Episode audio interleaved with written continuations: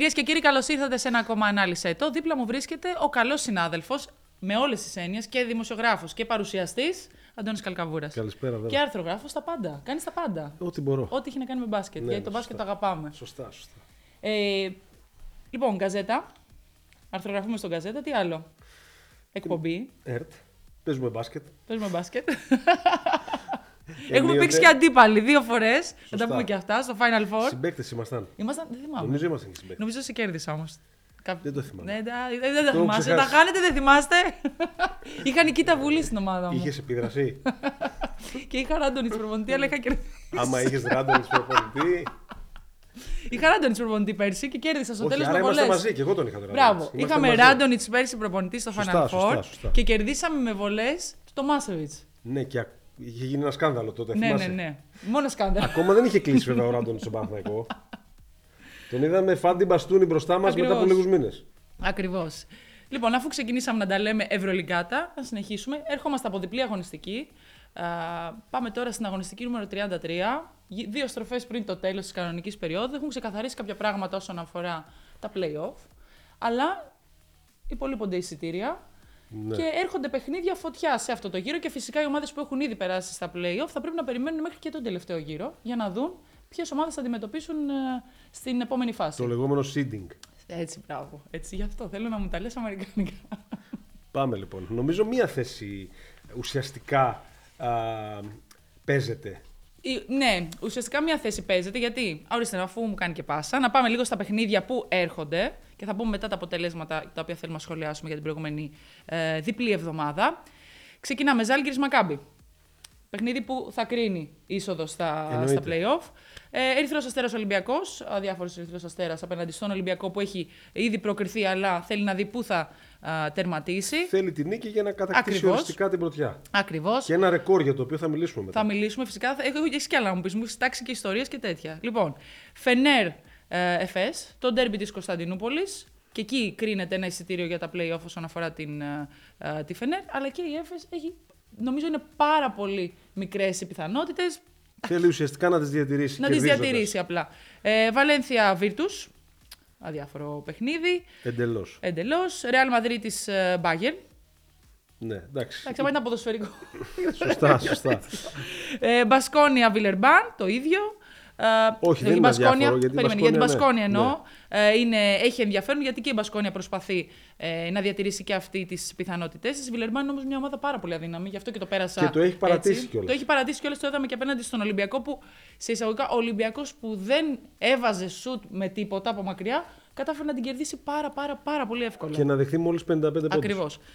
Παναθηναϊκός Άλμπα. Ναι, αυτό είναι ένα μάτσο το οποίο είναι μεν αδιάφορο, αλλά εντάξει, παίζεται και ξεσυπερηφάνεια του Παναθηναϊκού. Ε, φυσικά.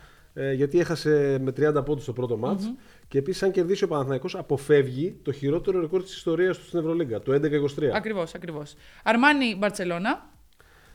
Αυτό είναι, είναι σημαντικό μάτς και σίγουρα παραδοσιακό ντέρμπι. Mm-hmm. Σίγουρα, γιατί και η Μπαρσελόνα θα θέλει σίγουρα τη, τη νίκη. Εντάξει, είναι και το, το πρεστίζ του, του πάγκου. Και ο Γιασκεβίτσιος απέναντι στον, στο Μεσίνα. Βέβαια, έχει διάφορα. Και ματσάπ στη σκακέρα των προπονητών. Mm-hmm. Λοιπόν, και τελευταίο, Μονακό Παρτίζαν, που είναι νομίζω για μένα το καλύτερο παιχνίδι μετά Σαφώς. το ντέρμπι της Κωνσταντινούπολης. Είναι το καλύτερο παιχνίδι της, της αγωνιστικής. Αυτά τα δύο μάτσα θέλαμε να δούμε. Αυτά θα θέλαμε να πάμε λίγο Μονακό. Μπορείτε να σας. Να πεταχτούμε. Λίγο, λίγο, ναι. Λοιπόν, ξεκινάμε με τα, με τα σενάρια. Θα ξεκινήσουμε, ή θα ξεκινήσουμε λίγο με αυτά που έχουν ήδη γίνει και να μιλήσουμε. Εκτός από τις ελληνικές ομάδες που σίγουρα θα πούμε, θα αφιερώσουμε το μεγαλύτερο χρόνο. Όπως τα έχεις προετοιμάσει εσύ, γιατί είσαι και διαβασμένη. Θέλω να πούμε για τη Μακάμπι. Ναι, έχω έρθει εδώ με τις σημειώσεις μου. Έχω πάθει καρύδας. Λοιπόν, για πες, πώς τη βλέπεις τη Μακάμπι. Γιατί είναι η ομάδα που μου έχει κάνει τη μεγαλύτερη εντύπωση. Θα σου είμαι ειλικρινής ότι από τον πρώτο γύρο έλεγα αυτή η ομάδα. Ε, χωρίς. Εντάξει, ο Κάτας τον ξέρουμε γιατί έχει περάσει και από τον, και από τον Παναθηναϊκό, τι μπορεί να κάνει. Μου κάνει τρομερή εντύπωση. Ότι μπορούσε να σου χαλάσει το ρυθμό. Δεν πάει να ήσουν η πρώτη ομάδα ή η τελευταία, μπορούσε να σε κάνει να ξεχάσεις τον μπάσκετ που θες να παίξεις. Ναι. Καταρχήν, νομίζω ότι είναι η πιο συνεπής Μακάμπι ε, των τελευταίων ετών. Ακριβώς. Με την έννοια ότι η Μακάμπι βασίζεται σε ένα συγκεκριμένο τρόπο με τον οποίο χτίζει το ρόστερ mm-hmm. της. Πάρα πολλούς Αμερικάνους, εφτά οχτώ κάθε φορά. Mm-hmm. Είναι ένας. Α, Μια, ένα μέρος στο οποίο υπάρχουν πολλά distractions που λέμε mm-hmm. που λένε και οι Αμερικανοί. Ε, πολύ καλός καιρός, οι Αμερικάνοι βγαίνουν έξω και γενικά έχουν περάσει πάρα πολλά χρόνια από την τελευταία φορά που η Μακάμπι ε, είχε μια πολύ καλή πορεία κάτω από έναν πολύ καλό προπονητή όπως ήταν ο David Blatt. Οπότε για πρώτη φορά η εφετινή Μακάμπι, και αυτό έχει να κάνει και με το γεγονός ότι στηρίζεται στον κουμανταδόρο που λέγεται Λορέντζο Μπράουν, τον οποίο θαυμάσαμε όλοι στο πρόσφατο Ευρωμπάσκετ. Ε, και ο Κάτας, ο οποίος έχει κάνει πάρα πολύ καλή δουλειά. Προσωπικά δεν πίστευα ότι ο Κάτας θα μπορέσει να κουμαντάρει σε τέτοιο επίπεδο την Μακάμπι, έτσι ώστε να την φέρει από πίσω, δηλαδή απ' έξω από τα play-off, mm. να την βάλει μέσα στα play-off και να παίζει και πολύ εντυπωσιακό μπάσκετ. Όπως είπες, χαλάει το ρυθμό, mm-hmm. γενικώς παίζει σε πολύ υψηλές ταχύτητες, ε, βασίζεται πάρα πολύ στην αθλητικότητα και γενικά είναι σίγουρα μία από τις ευχάριστες εκπλήξεις του δεύτερου γύρου. Έξι συνεχόμενες νίκες. Σωστά. Σε αυτές τις έξι συνεχόμενες νίκες, ο εμ βι πι πλέον του μήνα, Ε, Wade Baldwin ή Baldwin, όπως θέλετε πείτε το, εντάξει, γιατί δεν μπορώ να ακούω Baldwin, Baldwin, πείτε το όπως θέλετε. Έχει δεκαεννέα πόντους μέσο όρο, πέντε κόμμα τρία assist και αξιολόγηση σχεδόν είκοσι δύο. Ε, είναι ο παίκτης, γιατί τον έχουμε δει και αυτόν από το, περα, το περασμά του από την Ελλάδα, που έχει τη μεγάλη, μία από τις μεγαλύτερες προόδους όσον αφορά όχι μόνο το τι κάνει μέσα στο παρκέ, αλλά και τον τρόπο σκέψης του, γιατί πιστεύω ότι πολλές φορές τον είχαμε κρίνει, όχι για το ταλέντο του, γιατί αυτό είναι αδιαμφισβήτητο. Ε, για την ψυχολογία του πιο πολύ, ότι αλλάζει πολύ, ότι είναι, ξέρεις, παίκτης λίγο απρόβλεπτος. Ε, είναι ξεκάθαρο από την φετινή του πορεία ότι έχει οριμάσει πάρα πολύ mm-hmm. σαν παίκτης και σαν άνθρωπος. Σε σχέση με το πώς τον είχαμε δει εδώ πριν από τρία χρόνια, μεσολάβησαν η σεζόν α, της Μπάγερ και της Μπασκόνια, αν δεν κάνω λάθος. Mm-hmm. Ε, η αλήθεια είναι ότι έχει ταιριάξει πάρα πολύ με το σύστημα της Μακάμπι. Ε, του ταιριάζει πάρα πολύ ο συγκεκριμένος τρόπος παιχνιδιού. Και υπάρχει και μια πολύ ωραία ιστορία γύρω από την επίδραση, Αυτό ήθελα να μας πεις. Γύρω από την επίδραση του Baldwin στην φετινή σεζόν, που έχει να κάνει με το πόσο ταιριάζει και πόσο τα έχει βρει με τον Λορέντζο Μπράουν. Mm-hmm. Ο Λορέντζο Μπράουν είναι γνωστός του από την Αμερική και όταν έμαθε ότι η Μακάμπι ενδιαφερόταν για να τον αποκτήσει, είχε ήδη υπογράψει τον Λορέντζο Μπράουν, mm-hmm. επικοινώνησε μαζί του, κάνανε μια πολύ μεγάλη συζήτηση, πολύ ειλικρινή συζήτηση. Και αφού και ο ίδιος πίστηκε ότι ο Λορέντζο Μπράουν τον θέλει και θέλει να παίξει μαζί του και θέλει να συνδυαστούν με τον κατάλληλο τρόπο μες στο παρκέ, δηλαδή ο Λορέντζο ως ένα mm. και ο Baldwin ως δύο, α, τότε έδωσε τη συγκατάθεσή του στο μάνατζερ του για να αποδεχθεί την πρόταση της Μακάμπι και να τα βρούνε και να ταξιδέψει και αυτός στο Τελ Αβίβ. Και είναι αυτή τη στιγμή α, ένα από τα καλύτερα ντουέτα σε εισαγωγικά στη Euroleague. Αν όχι το καλύτερο, αυτή τη στιγμή που μιλάμε. Πάρα πολύ αθλητικό παιδί, το οποίο έχει αρχίσει πλέον και ξέρει πότε να πάρει την ευθύνη. Έχει πάρει πολύ μεγάλες αποφάσεις στη, σημερινή, στη φετινή σεζόν και πραγματικά είναι σίγουρα ένας από τους δύο-τρεις πιο βελτιωμένους παίκτες mm-hmm. της Ευρωλίγκα. Και παίζουν πολύ καλά μαζί. Νομίζω ότι μαζί είναι που κάνουν τη διαφορά, γιατί είναι πολύ δύσκολο να τους αντιμετωπίσεις μαζί. Αν παίζουν και οι δύο καλά και έτσι όπως και να μοιράζουν το παιχνίδι και να σκοράρουν. Και επίσης, αν έχεις παρατηρήσει, και οι δύο έχουν βελτιωθεί σταδιακά μαζί με ολόκληρη την ομάδα της Μακάμπης στην άμυνα. Γιατί ναι, στην αρχή ήταν σκορποχώροι. Ε, θυμάμαι πάρα πολύ καλά το παιχνίδι στο στάδιο Ειρήνης και Φιλίας, ο Ολυμπιακός κέρδισε ενενήντα ένα ογδόντα πέντε ενενήντα πέντε ενενήντα ένα, κάτι τέτοιο. Πάντως στους ενενήντα πόντους, ναι. που δεν είναι σύνηθες παιχνίδι για τον Ολυμπιακό. Και τα τελευταία παιχνίδια βλέπουμε ότι η Μακάμπι έχει κατεβάσει πάρα πολύ και το μέσο παθητικό της. Mm-hmm. Κοίταξε, όμως η αλήθεια είναι ότι α, το ότι δεν ήταν τόσο καλή στην άμυνα της έδινε και χώρο να ανεβάζει το παιχνίδι για να μπορεί να το πάει στις κατοχές που θέλει και να το ανεβάζει στους πόντους που θέλει. Ίσως όμως είδε με τον καιρό ότι θα πρέπει να, να φυλάξουν και λίγο πίσω, να έχει ένα, ένα συνδυασμό. Α, αντιμετωπίζουν τη Ζάλγκιρις εντός έδρας στην ε, Ζαλγκύριο Αρίνα και νομίζω ότι. Αν κερδίσουν, όχι νομίζω, αν κερδίσουν, παίρνουν το εισιτήριο για τα play-off. Απέναντι μας σε μια ομάδα που δεν τα πάει και άσχημα, γιατί μιλάμε για άμυνα, μιλάμε μία από τις καλύτερες άμυνες εντός έδρας, ε, η Ζάλγκιρις, μέσα στο γήπεδό της, με πάρα πολύ κόσμο. Sold out θα είναι το παιχνίδι. Μια ομάδα που κρατάει όλες τις, ε, τις αντιπάλους στους εβδομήντα πέντε πόντους ε, σχεδόν. Και εκεί μέσα έχει δείξει τα δόντια της σε πάρα πολλές ομάδες. Δεν είναι μόνο αυτό. Είναι και το γεγονός ότι υπάρχει και ένας άλλος παράγοντας πάρα πολύ δυνατός που έχει να κάνει με το γεγονός ότι θα φιλοξενήσει το Final Four. Ε, και φυσικά υπάρχει μια τεράστια τρέλα. Όσοι έχουν ταξιδέψει στη Λιθουανία μπορούν να το καταλάβουν. Όλη η χώρα ζει στους ρυθμούς της Ζάλγκιρις και της Εθνικής Λιθουανίας και γενικότερα του μπάσκετ. Βλέπουμε τρομερές εικόνες σε όλα τα παιχνίδια που βλέπουμε μέσα από mm-hmm. την Νόβα ε, για την ε, Ζάλγκιρις, εκπληκτικούς φιλάθλους. Uh, Γενικώς μια ατμόσφαιρα που θυμίζει εν μπι έι. Mm-hmm. Uh, η αλήθεια είναι όμως ότι η Ζαλγκίρις, παρότι παίζει στα κόκκινα και της βγάζω και το καπέλο, γι' αυτό το τελευταίο διάστημα είναι ότι από τότε που έχασε τον α, βασικό της κουμανταδόρο, mm-hmm.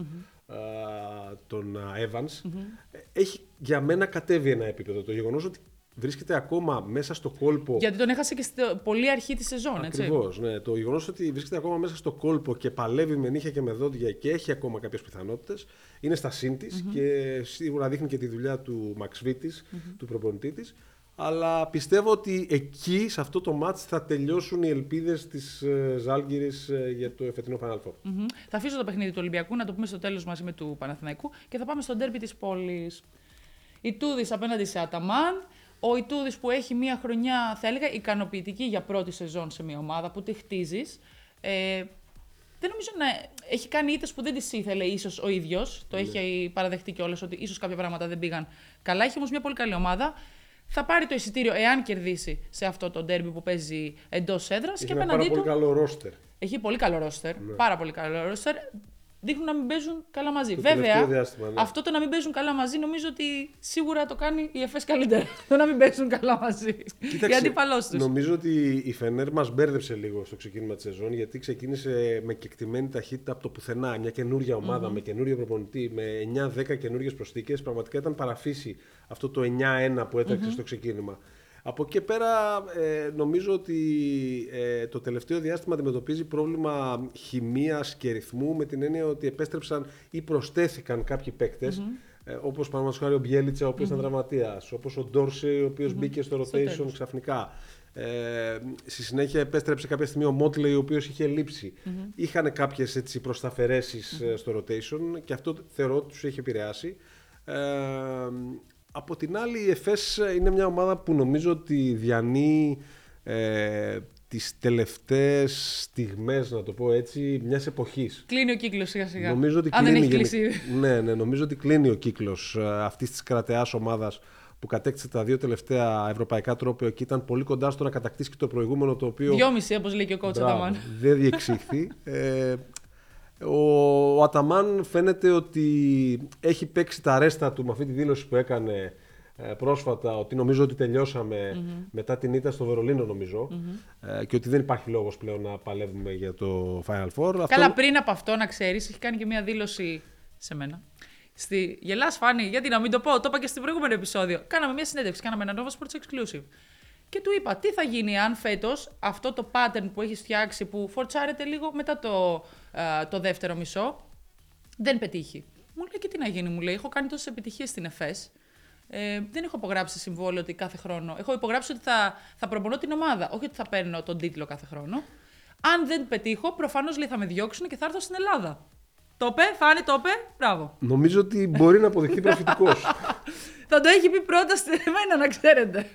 Νομίζω ότι αυτή η δήλωση που λες πάντως, ε, που έγινε νομίζω πριν από κανένα μήνα. Όταν έπαιζε με τον Ολυμπιακό, ήταν πριν το παιχνίδι με τον Ολυμπιακό. Μπράβο. Λοιπόν, ε, είχε αρχίσει πλέον εκεί να διαφαίνεται ότι έχει αρχίσει και γαλάει, χαλάει mm-hmm. το γλυκό. Γιατί η πορεία της Εφές τα τελευταία χρόνια ήταν περίπου παρεμφερής. Δηλαδή, στον πρώτο γύρο δεν ήταν καλή. Ναι, ακριβώς. Ξεκινούσε σβηστά. Και κάποια στιγμή έκανε ένα πολύ δυνατό ντεμαράζ και έφτανε στα play-off ως πέμπτη, έκτη mm-hmm. και έπαιρνε και την πρόκληση με, για το Final Four με μειονέκτημα έδρας. Mm-hmm. Φέτος έγινε το ίδιο, αλλά δεν τα κατάφερε. Με την ψυχή στο στόμα κιόλας. Ναι, ναι, ναι. ναι. Ε, νομίζω ότι και ο Λάρκιν μεγάλωσε και ο Μίτσιτς πλέον δεν έχει το ίδιο κίνητρο. Ε, ο Κλάιμπερν δεν, έχει, δεν φαίνεται να έχει δέσει πολύ με τους mm-hmm. υπόλοιπους. Επίσης, μην ξεχνάς. Νομίζω ότι το θυμάσαι πολύ καλά ότι τα τελευταία δύο χρόνια που η Εφές κατέκτησε το ευρωπαϊκό.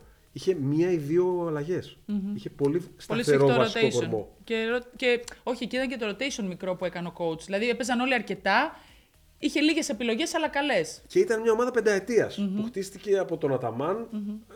ε, με προοπτική να φτάσει στην κορυφή και τα κατάφερε. Mm-hmm. Ε, κάποια στιγμή, ξέρεις, νομοτελειακά έρχεται και το τέλος. Κάτι άλλο που παραδέχτηκε επίσης σε αυτή τη συνέντευξη, για να τα ξαναλέμε, ε, όταν τον ρώτησα ότι έκανες ακόμα μια προσθήκη φέτος, έβαλες τον Κλάιμπερν, πιστεύεις ότι μπορείς, ότι έχουν δέσει όλοι αυτοί μαζί? Λέει, προφανώς δεν τα έχω καταφέρει και φαίνεται μέσα στο γήπεδο ότι δεν έχω καταφέρει να συνδυάσω όχι το ταλέντο τους, ακόμα και τους χαρακτήρες τους, να τους κάνω να γίνουν ομάδα. Οπότε το πήρε πάνω του ότι ίσως έκανε λάθος να φέρει έναν ακόμα superstar στην ομάδα. Κοίταξε, θα σου πω και κάτι άλλο που ισχύει με τον Αταμάν. Ο Αταμάν, ο Αταμάν δεν είναι ένας προπονητής που περνάει πάρα πολλές ώρες μες στο γήπεδο, που κάνει προπόνηση. Σίγουρα, αυτό το, ε, το ξέρω. Είναι ένας προπονητής ο οποίος λειτουργεί πιο πολύ στο στυλ του εν μπι έι, που οι προπονητές έχουν ένα επιτελείο mm-hmm. έξι εφτά προπονητές, οι οποίοι τρέχουν συγκεκριμένα mm-hmm. drills στη διάρκεια ναι, της ναι, ναι. προπόνησης. Άλλοι για τους κοντούς, άλλοι για τους ψηλούς, Μπράβο. για την άμυνα. Μπράβο, και εν συνεχεία είναι αυτός ο οποίος μπαίνει για λίγο στο τέλος, δίνει τις κατευθύνσεις κτλ. Μιλάει πολύ mm-hmm. α, στα αποδυτήρια και δίνει την κατεύθυνση, και αυτό είναι. Δηλαδή είναι, είναι ένας player coach. Mm-hmm. Όπως το μοτίβο αυτό λειτουργεί στο εν μπι έι πολύ καλά. Σίγουρα, και αφήνει τους παίκτες να έχουν πολύ μεγάλη ελευθερία. Εδώ στο, για τη φάση του περσινού, α, γιατί, απέναντι στον Ολυμπιακό, για το περσινού παιχνιδιού, είπα ότι εγώ απλά είπα ποιος θα πάρει την μπάλα. Από εκεί και πέρα είχα αφήσει την ελευθερία στον παίκτη να διαλέξει τι θα κάνει. Εντάξει, βέβαια, όταν έχεις δύο τέτοιες προσωπικότητες στην πεντάδα, σου ευχαριστώ πολύ. Ναι, αλλά γενικά το κάνει. Είμαι, είμαι, είμαι προπονητής που αφήνω τους παίκτες να νιώθουν ελεύθεροι μέσα στο γήπεδο, τους δίνω κάποιες κατευθύνσεις, αλλά δεν τους λέω τι θα παίξουν. Για να το κλείσουμε, θεωρώ ότι νομίζω ότι και εκεί θα είναι το κύκνιο άσμα mm-hmm. της ε, Φενέρ το εφετινό, της Εφές το εφετινό, συγγνώμη. Η Φενέρ νομίζω θα είναι νικήτρια και ε, θα εξασφαλίσει και εκείνη, ας πούμε, νομίζω την πέμπτη θέση. Λογικά θα είναι η πέμπτη, ναι. αν έρθουν τα αποτελέσματα έτσι όπως θα τα έχουμε πει όμως, έτσι. Ναι, ναι, Γιατί ναι. μπορεί και να μην έρθουν έτσι, ναι, ναι. δεν ξέρουμε. Θα δούμε. Λοιπόν, Ε, αφήνω το Real Μπάγερ, θα αφήσω και τον Μπασκόνια Βιλερμπάν. Θεωρώ ότι η Μπασκόνια θα κερδίσει την πολύ αδύναμη και αδιάφορη ε, Βιλερμπάν. Θα αφήσω και το παιχνίδι του Παναθηναϊκού, να το πούμε στο τέλος, με του Ολυμπιακού, και θα πάω κατευθείαν στο Μονακό Παρτίζαν. Γιατί μάτς. να σου πω κάτι, είναι πολύ ωραίο μάτς, γιατί βλέπεις δύο ομάδες με προπονητές με το ίδιο επίθετο. Σωστό, έτυχε, πολύ ωραία. Έτυχε. Εκτός από αυτό. Δύο ομάδες τελείως διαφορετικές. Σάσα εναντίον Ζέλικο. Σάσα εναντίον Ζέλικο. Για να μην λέμε το Βράδοβιτς, ναι. ναι. Δύο ομάδες τελείως διαφορετικές στον τρόπο που παίζουν μπάσκετ. Και θα σου πω ότι η Παρτίζαν δεν μου γέμισε το μάτι στην αρχή. Και όμως έχει καταφέρει ο Μπράντοβιτς να τους κάνει να παίζουν με τέτοιο τρόπο που να λες αυτή η ομάδα μάλλον ήταν έτσι από την αρχή. Έπαιζε έτσι και δεν έπαιζε έτσι στην αρχή. Όχι, όχι. Ε, τεράστια βελτίωση στην άμυνα. Mm-hmm. Πολύ μεγάλη βελτίωση στην άμυνα. Γενικώς, δηλαδή θυμάμαι. Ε, ότι μέσα στις πρώτες δέκα αγωνιστικές η Παρτίζαν είχε τη χειρότερη άμυνα στην Ευρωλίγκα. Σταθερά. Γενικά και, και από τις πιο κακές επιθέσεις όμως. Όχι, όχι. Είχε από τις καλύτερες επιθέσεις. Περίμενε. Είχε πολύ καλούς ε, παίκτες επίθεσης. Και στα νούμερα. Και στα νούμερα. Ήταν, ήταν δεύτερη-τρίτη στην επίθεση. Έβαζε και έτρωγε πολλά. Εννοώ στο μάτι. Δηλαδή okay. στο μάτι έμοιαζε μια ομάδα η οποία δεν, ήταν, ε, δεν είχε συνοχή. Ναι, εντάξει, είναι, είναι λογικό. Ε, θεωρώ ότι ο Μπράντοβιτς είναι ένας πάρα πολύ απαιτητικός προπονητής. Εμείς εδώ στην Ελλάδα τον έχουμε, ήμασταν τυχεροί και ευλογημένοι που τον γνωρίσαμε και θεωρώ ότι στα πολύ καλά του. Δίδαξε και μπάσκετ. Γενικώς είχε πολύ μεγάλη συμβολή στην δημιουργία μιας μπασκετικής κουλτούρας. Mm-hmm. Α, οπότε γνωρίζουμε ότι είναι ένας πάρα πολύ απαιτητικός προπονητής, ο οποίος δεν είναι για όλους. Mm-hmm. Δηλαδή πρέπει να είσαι πάρα πολύ δυνατός ψυχικά και πνευματικά για να μπορέσεις να αντέξεις, έτσι ώστε να περάσεις όλα τα τεστ του ο Μπράντοβιτς και να μπεις στο να είσαι ένας από τους αγαπημένους του παίκτες. Γιατί ο Μπράντοβιτς δουλεύει μόνο με παίκτες που είναι αγαπημένοι. Ναι. Εντάξει, ο Πάντερ, επειδή είχαμε κάνει και μια συνέντευξη με τον Κέβιν Πάντερ, είπε ότι για μένα είναι η ευκαιρία μου να αποδείξω το ποιος είμαι. Γιατί έχω αμφισβητηθεί πάρα πολύ στο παρελθόν ε, και με τον Μπράντοβιτς νιώθω. Τον είχα δει και στη Summer League και μου είχε πει ακριβώς το ίδιο. Νιώθω σαν να είναι πατέρας μου. Νιώθω σαν να μπορώ ε, να παίζω και να νιώθω την απόλυτη εμπιστοσύνη από τον προπονητή μου. Ναι, είναι ένας προπονητής ο οποίος πραγματικά επιδρά πάρα πολύ και στο ανθρώπινο στοιχείο. Mm-hmm. Δίνει μεγάλη βάση σε αυτό γενικότερα. Κερδίζει την εμπιστοσύνη των παικτών, έτσι ώστε να μπορέσουν να ακολουθήσουν και τον τρόπο του, που είναι ιδιαίτερα σκληρός και στις δύσκολες στιγμές. Έχουμε γενικώς ακούσει πάρα πολλές ιστορίες από τους Έλληνες παίκτες κτλ. Εμένα μου έχουν κάνει εντύπωση παίκτες που έχει φέτος και έχουν καταφέρει και μείνει συνεπείς, όπως παραδείγματος χάρη αυτός ο Μαντάρ, mm-hmm. ο Ισραηλινός, ο Λεντέι που έχει καταφέρει και έχει μείνει σε ένα επίπεδο με μεγάλη συνέπεια σε αυτό το stage της Ευρωλίγκα. Το γεγονός ότι έγινε η έκρηξη του Λεσόρ. Ε, γενικά ο Μπράντοβιτς ε, με τη φετινή του δουλειά δείχνει ότι πάει να δημιουργήσει κάτι καινούριο. Mm-hmm. Κάποια καινούργια εννοείς τακτική φιλοσοφία. Όχι μόνο αυτό, πάει να κερδίσει και να δημιουργήσει και μια καινούργια ομάδα η οποία ήρθε για να μείνει. Σωστό. Και να σου πω και κάτι, μια ομάδα με τόσο μεγάλο fan base, γιατί έχουμε δει ότι έχει σπάσει όλα τα ρεκόρ όσον αφορά την προσέλευση του κόσμου στο γήπεδο. Δηλαδή, τώρα mm. αν μου έλεγες ότι ήταν Παρτίζαν ε, Μονακό, θα σου έλεγα no-brainer, θα κερδίσουν. Με το, με το πόσο κόσμο μαζεύουν, την ατμόσφαιρα ναι. που δημιουργούν εκεί μέσα, είναι πολύ δύσκολο για κάποιον να παίξει. Και νομίζω θα δυσκολευτεί και όποια ομάδα ε, διασταυρωθεί μαζί του στην επόμενη φάση. Αυτή τη στιγμή είναι σε πολύ καλή φόρμα. Γενικώς παίζουν πάρα πολύ καλά. Ε, έχουν βελτιώσει πολύ και την άμυνά τους και mm-hmm. θεωρώ ότι είναι μια αντίπαλος που θα προβληματίσει οποιαδήποτε ομάδα έχει πλεονέκτημα έδραση. Θα προβληματίσει τώρα όμως τη, τη Μονακό του Άλλου Μπράντοβιτς. Κοίταξε, και του Μάικ Τζέιμς. Θεωρώ και τη Μονακό πολύ δυνατή ομάδα. Θεωρώ ότι είναι η ομάδα που δεν ταιριάζει καθόλου στον Ολυμπιακό. Mm-hmm. Ε, και το έχει αποδείξει. Mm-hmm. Ε, φέτος έκανε δύο ήττες ο Ολυμπιακός. Mm-hmm. Η μοναδική ομάδα που τον κέρδισε δύο φορές. Mm-hmm. Ε, πέρσι του έβγαλε τα σηκώτια για να πάει στο Final Four. Ε, γενικά είναι μια ομάδα που δεν του ταιριάζει. Είναι πολύ αθλητική, mm-hmm. πάρα πολύ δυνατή. Ε, γενικώς βασίζεται σε παίκτες που έχουν φοβερά αθλητικά προσόντα. Ε, Η αλήθεια είναι ότι το τελευταίο διάστημα και με την ιστορία του Mike James ε, έχει, έχει δεχθεί ένα πλήγμα η Μονακό. Mm-hmm. Γενικώς στο, στο φορμάρισμά της, στον αγωνιστικό της ρυθμό κλπ. Έχει μια φθήνουσα πορεία με όλα αυτά έχει που είναι. Έχει μια φθήνουσα πορεία. Δεν παίζει στα κόκκινα όπως mm-hmm. έπαιζε. Ε, οπότε θεωρώ ότι είναι ένα παιχνίδι το οποίο είναι πολύ ανοιχτό. Mm-hmm. Μπράβο. Εγώ θεωρώ ότι θα κερδίσει Παρτίζαν.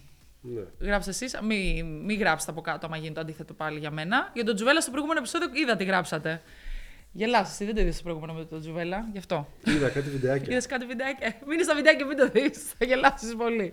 Λοιπόν, δεν ήταν, ήταν πιο πολύ, ξέρεις, χιουμοριστικό, μπασκετικό, αρκετά όμως, γιατί ο, ο Τζουβέλας βλέπει αρκετά μπάσκετ, όλα τα αθλήματα βασικά. Έπαιζε κιόλας. Παίζαμε και αντίπαλοι. Είναι πολύ καλός, καλέ. Άντε τώρα που λέει ότι δεν μπορεί. Έχει τα πάντα και σούτ, έχει και τα πάντα. Αφού μας έλεγε, είμαι ένα χαμένο ταλέντο. Θα έπαιζα μπάσκετ, αλλά με κέρδισαν τα υπόλοιπα. Ας μην τα αναφέρουμε. Λοιπόν, πάμε και στα παιχνίδια των ελληνικών ομάδων, τα οποία μπορεί να είναι συσταγωγικά αδιάφορα. Είπαμε όμως ότι ο Ολυμπιακός θέλει οπωσδήποτε να κερδίσει για να εξασφαλίσει την πρώτη θέση. Απέναντι στην, σε μια ομάδα η οποία δεν κατάφερε να προκριθεί, έκανε μια μεγάλη προσπάθεια όμως. Έφερε παίκτες, έχει και αυτή μια πολύ δυνατή έδρα, αναφέρομαι στον Ερυθρό Αστέρα. Προπονητή. Καλό προπονητή.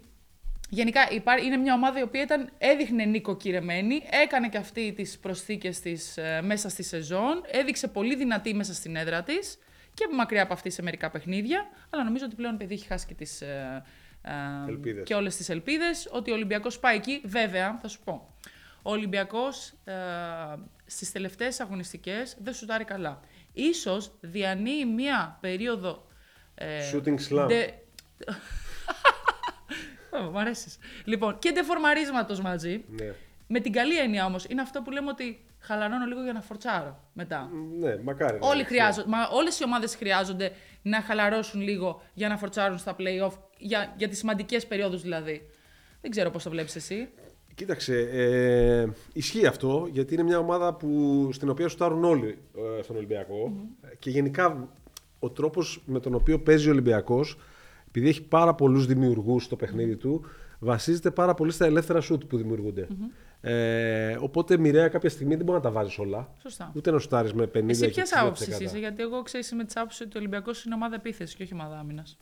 Και ας μου θυμώνει ο coach Μπαρτζόκας όταν το λέω. Είναι ομάδα επίθεσης, η οποία όμως ανεβάζει πάρα πολύ τον πύχη της και τα στάνταρ της όταν παίζει όταν άμυνα. Όταν παίζει άμυνα. Ναι. Δεν παίζει πάντα άμυνα. Δεν, δεν μπορώ να πω. Δεν βασίζει παίζει... το παιχνίδι της στην άμυνα. Όχι, αλλά να σου πω κάτι. Τα μεγάλα σερί. Τα μεγάλα σερί τα έκανε όταν ήταν συνεπής στην άμυνα. Σωστό.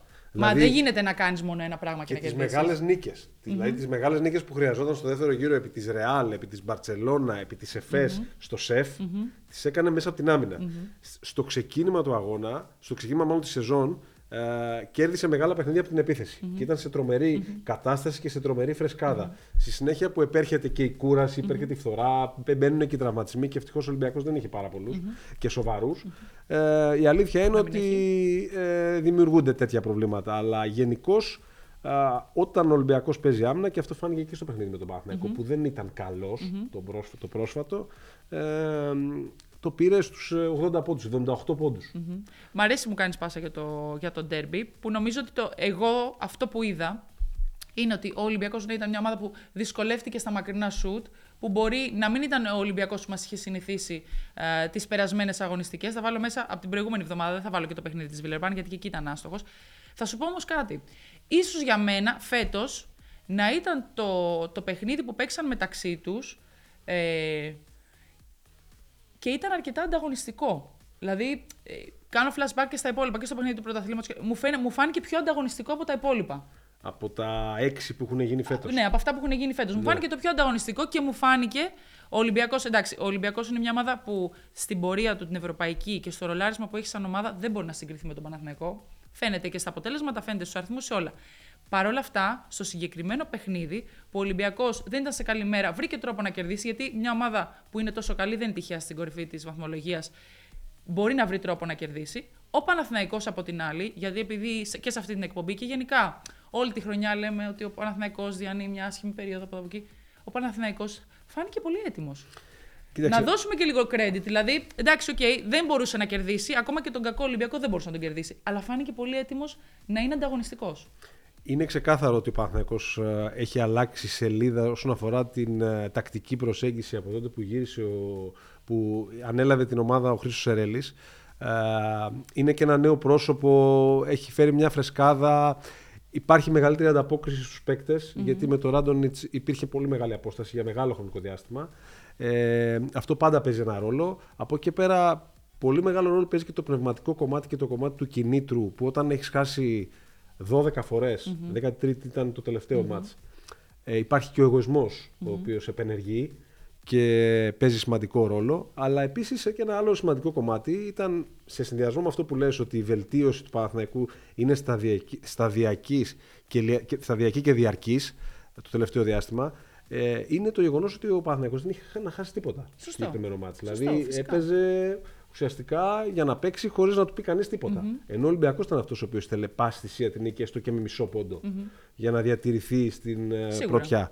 Οπότε νομίζω ότι αυτό έπαιξε ρόλο. Τώρα, σε ό,τι αφορά το παιχνίδι του Βελιγραδίου, θεωρώ ότι για τον Ολυμπιακό είναι μονόδρομος το, το διπλό. Είναι και λίγο και φιλικό μεταξύ μας. Ναι, λόγω του ότι είναι αδελφά σωματεία ναι, ναι, ναι. οι δύο ομάδες με τον Ερυθρό Αστέρα. Από την άλλη, σε καμία περίπτωση δεν θα δούμε έναν Ερυθρό Αστέρα ο οποίος θα κάτσει να χάσει. Σίγουρα. Αλλά νομίζω ότι ένα έξτρα κίνητρο για τον Ολυμπιακό είναι το. Αυτή τη στιγμή έχει είκοσι τρεις νίκες. Mm-hmm. Το ρεκόρ. Που δεν έχει γενικώς πολύ αναφερθεί. Ο Ολυμπιακός, αν κάνει δύο στα δύο, δύο τελευταίες αγωνιστικές, mm-hmm. θα τελειώσει με είκοσι πέντε εννιά, που είναι το κορυφαίο ρεκόρ που θα έχει παρουσιαστεί ποτέ στην Ευρωλίγκα με το format των δεκαοκτώ ομάδων. Πρώτοι εδώ το ακούτε αυτό. Να ξέρετε. Λοιπόν, είκοσι πέντε εννιά δεν έχει ξαναγίνει. Έχει γίνει ένα είκοσι πέντε πέντε, το οποίο το έχει κάνει η Φενέρ τη mm-hmm. σεζόν δεκαοκτώ δεκαεννιά, ακόμα πιο δύσκολο, mm-hmm. με δεκαέξι ομάδες, mm-hmm. με λιγότερα μάτς. Τη σεζόν που mm-hmm. το Final Four έγινε στη Βιτόρια mm-hmm. και το κατέκτησε η Τσεσεκά. Και έπαιξε υπά... μικρό τελικό η Μπράβο. Μικρό τελικό έπαιξε με, την... με, με τη Ρεάλ. Εγώ το μετέδιδα. Α, γι' αυτό το θυμάσαι. Είναι το πρώτο μου παιχνίδι. Λοιπόν, ε, και από εκεί πέρα υπάρχει και το είκοσι τέσσερα δέκα της Μπαρσελόνα, mm-hmm. τη σεζόν είκοσι είκοσι ένα, το οποίο θα ισοφαρίσει ο Ολυμπιακός αν κερδίσει τον Ερυθρό Αστέρα. Μάλιστα. Πριν κλείσουμε το κεφάλαιο Ολυμπιακός, αφού αναφερθήκαμε και στο παιχνίδι, αναφερθήκαμε και λίγο στο ντέρμπι. Θέλει ο Ολυμπιακός να, να διαλέξει ή δεν τον ενδιαφέρει, πιστεύεις? Γιατί και ο coach Μπαρτζόκας και ο Σάσα Βεζένκοφ που κάναμε μια συνέντευξη μετά το παιχνίδι είπε ότι μας ενδιαφέρει. Αυτοί θα πρέπει να φοβούνται αν θα πέσουν μαζί μας, όχι εμείς να διαλέγουμε. Δεν το είπανε φυσικά αλαζονικά, κατάλαβες πώς το λέω. Ότι είμαστε μια ομάδα η οποία δεν έχει κάτι να αποδείξει. Ε, καμία σοβαρή Έτσι ακριβώς το είπανε. Καμία σοβαρή ομάδα και κανένας σοβαρός παίκτης ή προπονητής αυτού του επίπεδου όπως ο Μπαρτζόκας. Δεν θα τον ακούσεις ποτέ να πει κάτι διαφορετικό. Mm-hmm. Και αυτό είναι και το σωστό κιόλας. Δεν το έχει ανάγκη ο Ολυμπιακός. Mm-hmm. Ο Ολυμπιακός έχει αποδείξει ότι με την πορεία του έχει κερδίσει όλες τις ομάδες ή μπορεί να κερδίσει όλες τις ομάδες σε μια σειρά α, πέντε αγώνων. Mm-hmm. Ε, οπότε αυτό είναι το λογικό. Θεωρώ ότι δεν πρόκειται να μπει στη διαδικασία να διαλέξει. Πιθανή αντίπαλη, έλα να πάρει και τη βαθμολογία μπροστά σου. Η πιθανή αντίπαλη είναι η Μπασκόνια. Mm-hmm. Για μένα. Αυτή βλέπω. Mm-hmm. Δηλαδή, βλέπω Ολυμπιακός Μπασκόνια τελευταία αγωνιστική mm-hmm. και Ολυμπιακός Μπασκόνια πρώτο μάτς στα playoffs. Mm-hmm. Γιατί θεωρώ ότι καταρχήν στην ισοβαθμία Μπασκόνια Ζάλγκιρις ε, υπερτερούν οι Βάσκοι mm-hmm. και θεωρώ ότι ενδεχομένως η Ζάλγκιρις να κατέβει από το τρένο των playoff από την τριακοστή τρίτη αγωνιστική. Από αυτή που έρχεται απέναντι στην, ναι, στη, στη Μακάμπι. Μακάμπι ναι, ναι. Γιατί η Μακάμπι θα πάει αποφασισμένη. Είναι ομάδα. Υποθετικά μιλώντας, αν διασταυρωθεί ο Ολυμπιακός, ε, που θα δημιουργήσει πρόβλημα. Για την ομάδα που της αρέσει το πολύ από τέμπο παιχνίδι, έχει κάνει πολλά ρεκόρ φέτος όσον αφορά τα εκατό πλας ενός πόντους ε, παιχνίδια. Μπορεί να βάλει πολλά τρίποντα, έχει πολύ καλούς περιφερειακούς, ε, πάρα πολύ αθλητικούς που βάζουν ε, σούτ από πολύ μακριά. Έχει γενικά μια, μια Ε, φιλοσοφία. Φιλοσοφία πολύ απτέμπο. Ναι, ναι, ισχύει. Να το πω έτσι. Ε, άλλωστε, οφείλεται και στον ρούκι προπονητή της στην Ευρωλίγκα, mm-hmm. αλλά πολύ εξελίξιμο και πολλά υποσχόμενο τον Ιωάνν Πεναρόγια. Ε, η αλήθεια είναι ότι γενικώς είναι μια από τις ευχάριστες εκπλήξεις και για το μπάσκετ που παίζει mm-hmm. ε, και για το γεγονός ότι είναι σταθερά μια από τις καλύτερες επιθετικές ομάδες της διοργάνωσης.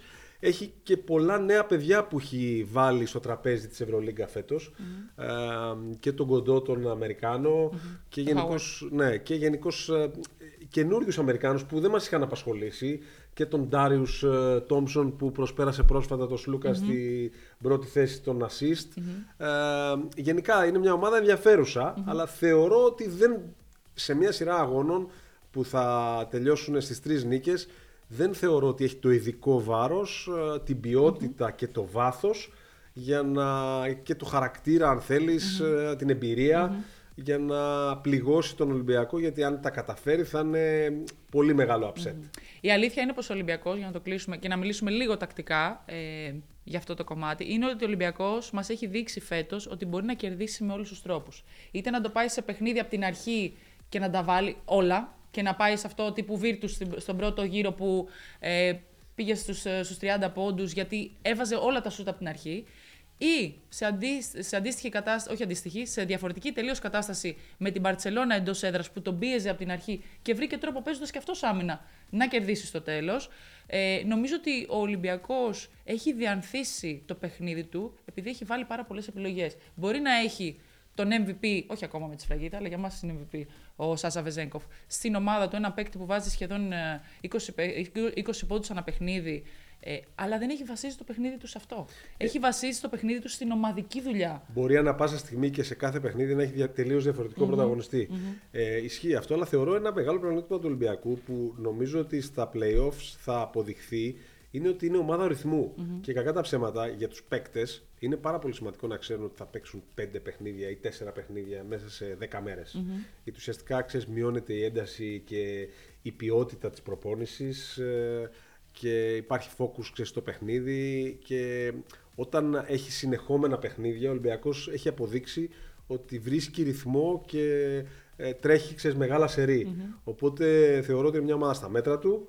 Και πιστεύω ότι έχει όλα τα όπλα για να μπορέσει να την υποσκελίσει. Mm-hmm. Σίγουρα. Συμφωνώ μαζί σου σε όλα ότι είπες. Νομίζω ότι ο Ολυμπιακός, αλλά θα το πάω και ένα βήμα πιο μετά, ο Ολυμπιακός είναι μια ομάδα που φέτος θα πάει στα play-off, μακάρι να, να πάει στο, στο Final Four. Για μας θα είναι η μεγαλύτερη χαρά μια ελληνική ομάδα να πάει ε, στο Final Four. Εκεί όμως τα πράγματα θα είναι τελείως διαφορετικά. Εκεί παίζει πολύ μικρό ρόλο η τακτική και πολύ μεγάλο ρόλο το πόσο ψυχολογικά έτοιμος είσαι για αυτά τα παιχνίδια. Και, γι' αυτό και η πρόκριση στο Final Four όλα αυτά τα χρόνια, σε αυτό το format από το δύο χιλιάδες δεκαέξι δεκαεπτά, που είναι μαραθώνιος mm-hmm. κανονική περίοδος, η πρόκριση στα play-off θεωρείται με μισός τίτλος. Ακριβώς. Ναι. Πάμε στο Παναθηναϊκό λίγο. Βέβαια. Εντάξει, Παναθηναϊκός Άλμπα, είπαμε ένα παιχνίδι που μπορεί να είναι αδιάφορο βαθμολογικά και για τις δύο ομάδες, ε, αλλά είναι μέσα στο ΆΚΑ. Ο Παναθηναϊκός θα έχει τον κόσμο στο πλευρό του. Θέλω να πω εδώ ότι την προηγούμενη αγωνιστική είχαμε ρεκόρ, σε αρνητικό ρεκόρ για τον Παναθηναϊκό όσον αφορά την προσέλευση του κόσμου. Ξαναλέω ακόμα μία φορά, ανεξάρτητα με το ποια ομάδα, μιλάω για τις ελληνικές ομάδες, μπορεί να ήταν αντίστοιχα ο Ολυμπιακός.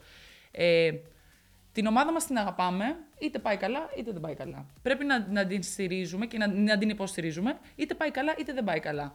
Ε, θεωρώ πως ο, ο Παναθηναϊκός χρειάζεται τη στήριξη του κόσμου. Μπορεί κάποιος να, να, να μου πει, μα τόσο καιρό στηρίζαμε. Εντάξει, είναι βέβαια ελληνικό φαινόμενο. Είναι ελληνικό φαινόμενο. Είναι ελληνικό φαινόμενο οι Έλληνες φιλαθλοί να είναι περισσότερο οπαδοί από φιλαθλοί mm-hmm. και από φίλοι mm-hmm. μιας ομάδας και να ξέρεις, αγαπούν πολύ περισσότερο τη νίκη. Ναι. Θα πρέπει να καταλάβουμε ότι όταν τελειώνει ένας κύκλος και προσπαθούμε να ξεκινήσουμε κάτι καινούριο και η αποτυχία είναι μέρος του προγράμματος. Από εκεί Σωστά. μαθαίνουμε. Εντάξει, και... απλά ο κόσμος του Παναθηναϊκού είναι πάρα πολύ απαιτητικός mm-hmm. γιατί έχει γενικώς γαλουχηθεί σε μια νικηφόρα κουλτούρα ναι. όλα αυτά τα χρόνια Εντάξει. από την εποχή ο Μπράντοβιτς κτλ.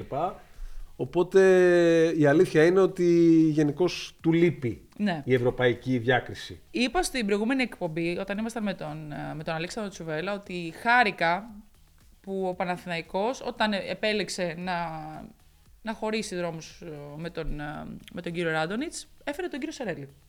Γράψανε κάποιοι από κάτω, χάρηκα ειρωνικά και καλά λέγανε, ότι και καλά... ε, ότι δεν είναι καλή επιλογή για τον Παναθηναϊκό, επειδή ίσως δεν είναι ο προπονητής ε, επίπεδου Ευρωλίγκα. Για μένα, και το ξαναλέω, δεν με πειράζει, γιατί είναι η δική μου ε, άποψη, ότι χάρηκα που στη μέση της σεζόν εμπιστεύτηκε ο Παναθηναϊκός έναν Έλληνα προπονητή που έχει αποδείξει σε μια πιο μικρή ομάδα, ναι, ότι, υπάρχει, ότι έχει γνώσεις τεχνικές, ότι έχει ένα πολύ καλό χαρακτήρα, που μπορεί να κάνει πολύ καλές σχέσεις με τους παίκτες και να το βγάλουν και αυτό μέσα στο γήπεδο. Είμαι της άποψης ότι πρέπει να δίνονται ευκαιρίες στους ανθρώπους που δουλεύουν πολύ και που αγαπούν αυτό που κάνουν. Οπότε θα μείνω με την άποψή μου, δεν με ενδιαφέρει τι μπορεί να γράψει ο καθένας, γιατί θεωρώ και φαίνεται και μέσα στο παρκέ ότι ο Παναθηναϊκός, έστω και τώρα, έχει μία πρόοδο. Και θα σου πω που φαίνεται η πρόοδος. Όταν μπαίνει ο Μαντζούκας και παίζει και μπορεί να είναι πρωταγωνιστής, ένα παιδί που πρέπει να βασιστεί πάνω του ο Παναθηναϊκός της επόμενης μέρας, για μένα αυτό είναι κέρδος. Ναι. Και αφού μπόρεσε και το έκανε ο Σερέλης, συγγνώμη θα το πω, μαγιά του που το έκανε. Ε... Δεν ξέρω ποια είναι η δική σου άποψη, Συμφ... γιατί υπάρχουν και άλλα πράγματα. Αναφέρθηκα συγκεκριμένα στο Μαντζούκα. Συμφωνώ απόλυτα. Γενικώς τον εκτιμώ σε πολύ μεγάλο βαθμό τον Χρήστο Σερέλη. Το έχει αποδείξει με τη δουλειά που έχει κάνει σε πολύ χαμηλότερα budget mm-hmm. και με πολύ εύστοχες επιλογές ξένων. Mm-hmm. Η αλήθεια είναι ότι πρώτη φορά του δίνεται η δυνατότητα να δουλέψει σε αυτό το level και η πρώτη του προσπάθεια, η πρώτη του... Το πρώτο δείγμα γενικώς είναι πάρα πολύ θετικό, γιατί κακά τα ψέματα, αν εξαιρέσουμε το μάτς με το Μονακό στο Μοντε Κάρλο, ο Παναθηναϊκός έχει μια συνέπεια σε όλα τα υπόλοιπα mm-hmm. παιχνίδια της Ευρωλίγκα. Είτε χάνει είτε κερδίζει. Ε, γενικώς παρουσιάζει μια πάρα πολύ καλή εικόνα. Και μην, μην ξεχνάμε ότι είναι μια ομάδα η οποία ε, ταλαιπωρήθηκε πάρα πολύ με το σχεδιασμό που έγινε Ακριβώς. από το καλοκαίρι, mm-hmm. αλλά και μεσούς της περίοδου, mm-hmm. με τις επιλογές των ξένων, με την υπόθεση του Άντριους, mm-hmm. με το γεγονός ότι τον Γκριγκόνιτς δεν τον είχε στο ελληνικό πρωτάθλημα και είναι πάρα πολύ δύσκολο στην απόκτηση ρυθμού το να παίζεις δύο παιχνίδια την εβδομάδα και την Πέμπτη ή την Παρασκευή να είσαι με διαφορετικό ρόστερ και την Κυριακή ή τη Δευτέρα με άλλο. Mm-hmm. Ε, οπότε θεωρώ ότι η δουλειά του Χρήστου Σερέλη μέχρι στιγμής είναι εξαιρετική, ε, δεν θα μπορούσε να ήταν καλύτερη mm-hmm. και από εκεί πέρα είναι αναγκασμένος ο Παναθηναϊκός να παλέψει σε ό,τι αφορά το κομμάτι του ελληνικού πρωταθλήματος. Mm-hmm. ε, η συνθήκη των playoffs δεν μπορούμε να, να, να την προβλέψουμε αυτή τη στιγμή, γιατί θα έχει να κάνει και με το πώς θα είναι ο Ολυμπιακός στους τελικούς και από πού θα έχει επιστρέψει, mm-hmm. θα έχει πάει στο Final Four, πώς θα έχει γυρίσει από mm-hmm. το Final Four, νικητής, mm-hmm. ηττημένος, απογοητευμένος. Mm-hmm. Ε, οπότε έχουμε δρόμο ακόμα. Mm-hmm. Αλλά ε, θα δούμε ανταγωνιστικά play-off δεν στην Basket League. Πραγμα... Γενικά μιλάω. Δεν μιλάω για τον Ολυμπιακό Παναθηναϊκό. Γενικά σίγουρα, σίγουρα. Πιο ανταγωνιστικά νομίζω σίγουρα, από πέρσι. Σίγουρα. σίγουρα. Γενικά δηλαδή τα, όλα τα ζευγάρια των play-off που δεν έχουν να κάνουν με Ολυμπιακό και Παναθηναϊκό στην πρώτη φάση ήταν πολύ δυνατά. Αυτή τη στιγμή μιλάμε για... Uh, ΠΑΟΚ Προμηθέας και για Περιστέρι ΑΕΚ mm-hmm. πολύ δυνατά mm-hmm. παιχνίδια. Θεωρώ όμως ότι και η μητελική των play-offs θα είναι πάρα πολύ δυνατή mm-hmm. ε, διότι και το Περιστέρι αν είναι έχει δείξει σημαντικά πράγματα, η ΑΕΚ επίσης κέρδισε τον Παναθηναϊκό μετά Ακριβώς. από οκτώ χρόνια. Γενικώς δείχνει ότι θα έχουμε πολύ δυνατά παιχνίδια. Ωραία, επόμενη μέρα λοιπόν, εφόσον έχει κλείσει ο, ο προπονητής, από την ομάδα που υπάρχει τώρα στον Παναθηναϊκό, αν σου έλεγα να κρατήσεις μια πεντάδα. Ναι. Μια πεντάδα τύπου κορμός, πεντάδα κορμός, ή μια πεντάδα που από εκεί μπορεί να βρεις και άλλους παίκτες να ενσωματώσεις στον κορμό. Ποιοι πιστεύεις ότι έχουν κερδίσει με το σπαθί τους το να μείνουν σε ένα Παναθηναϊκό της επόμενης μέρας που θα θέλει να μοιάζει με τον Παναθηναϊκό της προηγούμενης δεκαετίας? Λίγοι παίκτες. Θα σου έλεγα ε, σίγουρα τον Παπαγιάννη. Mm-hmm.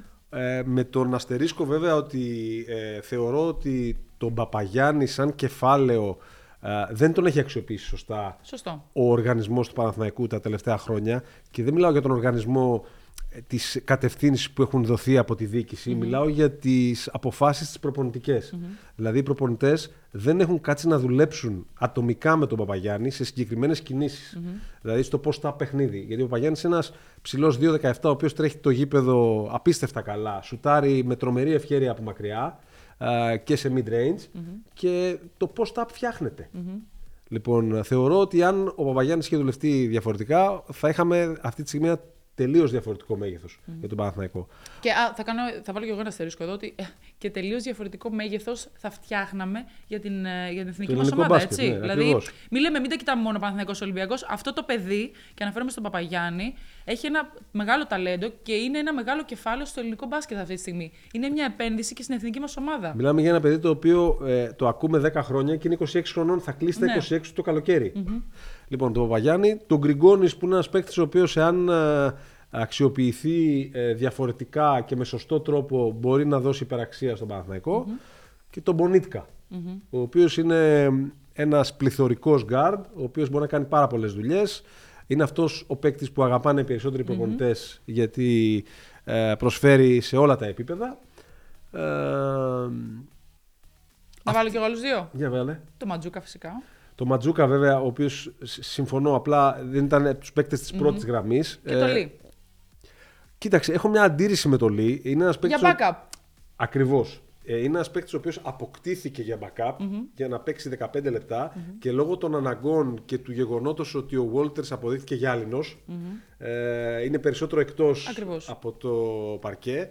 Ε, έγινε upgrade στο ρόλο mm-hmm. του. Ο ίδιος ανταποκρίθηκε.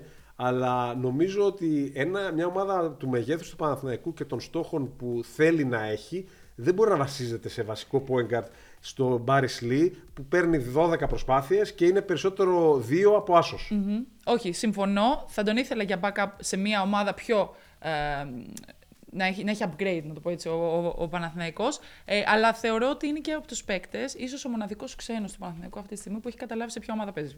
Συμφωνώ. Δεν έχω, δεν έχω καμία αντίρρηση γενικώς για την προσέγγιση που έχει, το πόσο δυνατός πνευματικά είναι, το πόσο σκληρό παιδί αποδείχτηκε mm-hmm. και τα λοιπά και το πόσο θέληση έχει μέσα στο παρκή. Το παιδί έχει ξεπεράσει τον εαυτό ακριβώς. του. Αλλά όχι για να είναι ο παίκτης που θα σε οδηγήσει και θα είναι ο βασικός σου point guard. Όχι, σίγουρα. Για μένα, κοίταξε, σε αντιστοιχεία θα μπορούσε να γίνει. Γι' αυτό έχει αποκτηθεί και κάποιος άλλος δηλαδή. Φυσικά. Ήδη. Εδώ πρώτη και αυτό. Να πω όμως κάτι, θα μπορούσε να γίνει. Αντιστοίχως, ο walk-up όχι σε τόσο μεγάλο βαθμό. Όχι. Θα μπορούσε να έχει, γίνει ο walk-up του, του Παναθηναϊκού. Δεν έχει το μέγεθος. Ο Πάρης Λί αποκτήθηκε με βάση το σχεδιασμό του Πεδουλάκη και του Ράντονιτς mm-hmm. ως ο παίκτης, μάλλον όχι του, του Ράντονιτς. Ο Ράντονιτς τον βρήκε. Mm-hmm. Γιατί τον πήρανε τον Ιούνιο, τον ναι, Μάιο ναι, ναι, ναι. Ε, του Πεδουλάκη. Ε, ως ο παίκτης αντίδοτος στον Σλούκα. Γιατί τον είχε παίξει καταπληκτική άμυνα στα playoffs mm-hmm. τα περσινά της Ευρωλίγκας. Mm-hmm. Είναι εξαιρετικός αμυντικός. Ναι. Έχει τρομερή ευχέρεια στο να βάζει τα χέρια του και να χαμηλώνει το σώμα του mm-hmm. και να είναι σε θέση ε, πλεονεκτική για την άμυνα. Αλλά νομίζω ότι όταν πάει να ξεπεράσει το όριο των προσπαθειών και γενικότερα του ρόλου, ε, λίγο χάνονται και οι ισορροπίες. Για να τελειώνουμε. Επειδή είμαστε άνθρωποι που αγαπάμε το μπάσκετ, πριν μου πεις και λίγο για εν μπι έι. Ε, αγαπάμε τον μπάσκετ. Χαρά μας θα ήταν κάθε χρόνο στο Final Four να πηγαίνουν οι δύο ελληνικές ομάδες. Ναι. Δεν θα ήτανε. Ναι. Και ας κερδίσει ο καλύτερος. Ε, δεν θέλουμε ποτέ καμία ομάδα ούτε να υποφέρει, ειδικά επειδή έχουμε δει και τις δύο ελληνικές ομάδες ιδανικά, να διαπρέπουν στην, στην Ευρωπαϊκή Ένωση. Ιδανικά θα σου έλεγα να πηγαίνουν να αλλάξει, να μην πηγαίνουν μαζί, γιατί είναι και λίγο πρόβλημα. Δεν θα ξέρουμε ποιον να υποστηρίζουμε. Αλλά φυσικά και θα θέλαμε να δούμε του χρόνου τον Παναθηναϊκό να επιστρέφει στις επιτυχίες, να επιστρέφει στα play-off, να επιστρέφει στα Final Four. Χαρά μας θα είναι και θα είναι και κέρδος για το ελληνικό μπάσκετ γενικότερα. Έτσι. Και πάμε λίγο στο εν μπι έι τώρα. Τι Αφού θέλεις. Μιλάμε για κέρδος για το ελληνικό μπάσκετ, δεν μπορούμε να μιλήσουμε για εν μπι έι. Ακριβώς. Ε, αλλά τι να πούμε, θες να πούμε για τα play-off γενικώς. Ε... Κοίταξε, θα μου πεις καταρχήν ποια ομάδα υποστηρίζεις. Ε, δεν υπάρχει. Εγώ είμαι Milwaukee Bucks από έξι χρονών. Τρέχεις το αίμα σου. Milwaukee από έξι χρονών και θα σου πω γιατί.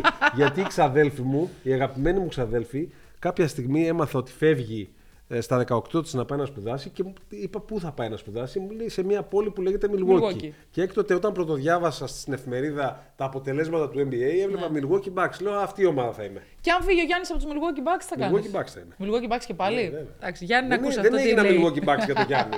Το ξέρει και ο Γιάννης αυτό. Τι βλέπεις λοιπόν. Εντάξει, νομίζω ότι οι Bucks έχουν δημιουργήσει γενικότερα τον κορμό, mm-hmm. α, έχουν πλέον την εμπειρία, έχουν την ψυχολογία, α, έχουν πλέον α, μία, ένα rotation οκτώ εννιά δέκα παικτών mm-hmm. που πραγματικά κάνει τη διαφορά στο εν μπι έι α, και θεωρώ ότι αν δεν έχουμε καταστάσεις α, τύπου Middleton α, όπως έγινε πέρσι, mm-hmm.